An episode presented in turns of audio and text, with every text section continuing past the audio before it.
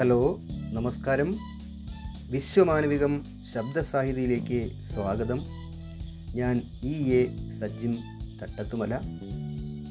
അങ്ങനെ നമ്മുടെ കേരളത്തിൽ ഇടതുപക്ഷ ജനാധിപത്യ മുന്നണി ഗവൺമെന്റ് ഭരണ തുടർച്ച നേടി വീണ്ടും അധികാരത്തിൽ വന്നിരിക്കുകയാണ്. ഈ അവസരത്തിൽ നമ്മുടെ ബഹുമാനപ്പെട്ട പുതിയ ആരോഗ്യവകുപ്പ് മന്ത്രി വീണ ജോർജിന്റെ ശ്രദ്ധയിലേക്ക് ചില കാര്യങ്ങൾ പറയാൻ ആഗ്രഹിക്കുകയാണ്. ഇതിപ്പോൾ അവരോ അവരുടെ പ്രൈവറ്റ് സെക്രട്ടറിമാരിൽ ആരെങ്കിലുമോ അല്ലെങ്കിൽ ഏതെങ്കിലും ഒരു പി എയോ പോലും കേൾക്കുമോ എന്നൊന്നും എനിക്കറിയില്ല. കേട്ടിട്ട് വേണ്ടേ പരിഗണിക്കാൻ.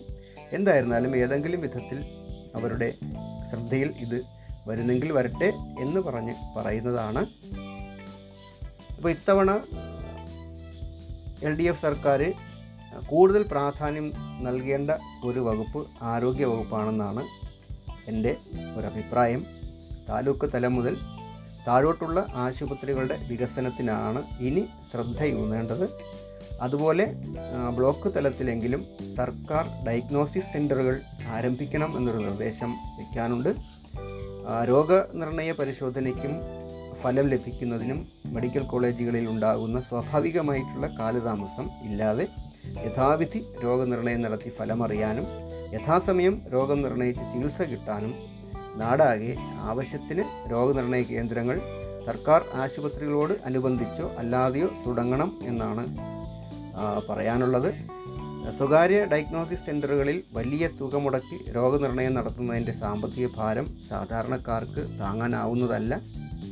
അതുപോലെ തന്നെ മരുന്നുകൾ ചികിത്സോപകരണങ്ങൾ മുതലായവ സൗജന്യമായും കുറഞ്ഞ വിലയ്ക്കും ലഭ്യമാക്കാനുള്ള സൗകര്യങ്ങൾ ഒരുക്കണം. ക്യാൻസർ കിഡ്നി ഹാർട്ട് തുടങ്ങിയ ചെലവേറിയ ചികിത്സകൾക്ക്. A P L B P L ഭേദമന്യേ ഇൻഷുറൻസും മറ്റ് ചികിത്സാനുകൂല്യങ്ങളും നൽകണം.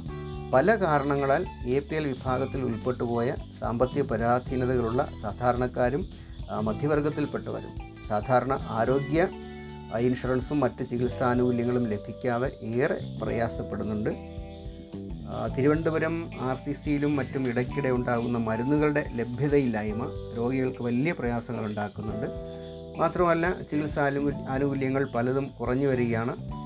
കേന്ദ്ര ഗവൺമെന്റിന്റെ ഉടമസ്ഥയിലുള്ള ശ്രീചിത്ര പോലെയുള്ള ആശുപത്രികളിലും ഓട്ടോണമസ് ഭരണമുള്ള സർക്കാർ ആശുപത്രികളിലും ഒക്കെ പാവപ്പെട്ടവരും സാധാരണക്കാരുമായ ഗുരുതര രോഗികൾക്ക് സംസ്ഥാന സർക്കാർ ചികിത്സാനുകൂല്യങ്ങൾ ഏർപ്പെടുത്തണം. കൂടുതലായിട്ട് ഇപ്പോൾ ഒന്നും ഇല്ല എന്നല്ല കൂടുതലായിട്ട് ഏർപ്പെടുത്തണം എന്നുള്ളതാണ്.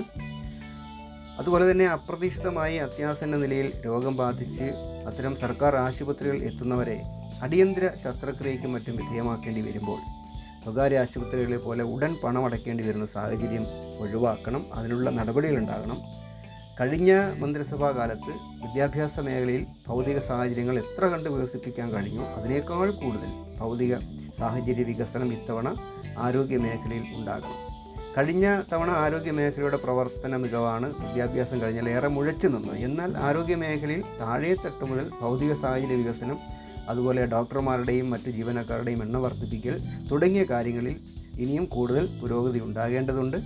മറ്റ് സംസ്ഥാനങ്ങളെ അപേക്ഷിച്ച് നമ്മുടെ ആരോഗ്യ വിദ്യാഭ്യാസ മേഖലകൾ ഏറെ മികവുറ്റവയാണെങ്കിലും അത് ആപേക്ഷികമാണ്. അതുകൊണ്ട് തന്നെ എല്ലാം തികഞ്ഞു എന്ന് അതിനർത്ഥമില്ല. വികസനം കലാനുസാരിയായി തുടർന്നുകൊണ്ടേയിരിക്കണം. എല്ലാ സർക്കാർ ആശുപത്രികളെയും മോണിറ്റർ ചെയ്യുന്നതിന് അതത് ആശുപത്രികളിൽ തന്നെ ജനകീയ സമിതികൾ ഉണ്ടാക്കുന്നത് നന്നായിരിക്കും. ജനപങ്കാളിത്തത്തോടെയുള്ള ഇടപെടലുകളിലൂടെ എല്ലാ വിഭാഗം ജനങ്ങൾക്കും ഉപകാരപ്രദമാകും വിധം ആരോഗ്യ മേഖലയെ ശക്തിപ്പെടുത്തേണ്ടതായിട്ടുണ്ട്. കൂട്ടത്തിൽ ഒന്നുകൂടി പറയാൻ ആഗ്രഹിക്കുന്നു.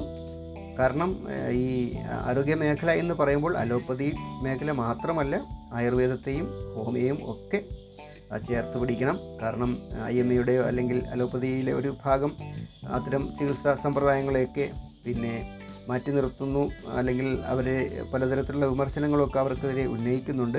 അപ്പോൾ അത് സർക്കാരിന്റെ ഭാഗത്തുനിന്ന് അത്തരം ഒരു അവഗണന പാടില്ല. ആയുർ ആയുർവേദത്തെയും ഹോമിയോയും ഒന്നും കൈവിടാൻ പാടില്ല. നമ്മൾ ആരോഗ്യ മേഖലയുടെ വികസനം എന്ന് പറയുമ്പോൾ അലോപ്പതിയും ആയുർവേദവും ഹോമിയോയും എല്ലാം കൂടി ചേർന്നിട്ടുള്ളതാണ്. ആയുർവേദവും ഹോമിയോവും ഒക്കെ തന്നെ ആതുര ശുശ്രൂഷ രംഗത്ത് കരുത്ത് തെളിയിച്ചിട്ടുള്ളവരാണ്.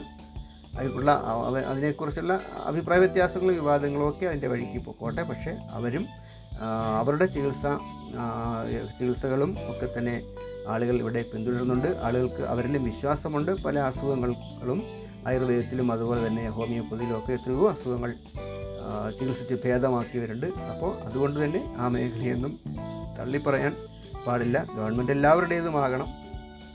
അപ്പോൾ അവരിലുമൊക്കെ വിശ്വാസമുള്ള ഒരു ജനസമൂഹം ഇവിടെയുണ്ട്. അപ്പോൾ അലോപ്പതി ആയുർവേദം ഹോമിയോ ഉൾപ്പെടെയുള്ള എല്ലാ മേഖലകളെയും ശക്തിപ്പെടുത്താൻ ഉതകുന്ന തരത്തിലായിരിക്കണം പുതിയ പ്രോജക്റ്റുകൾ ഉണ്ടാകുന്നത്.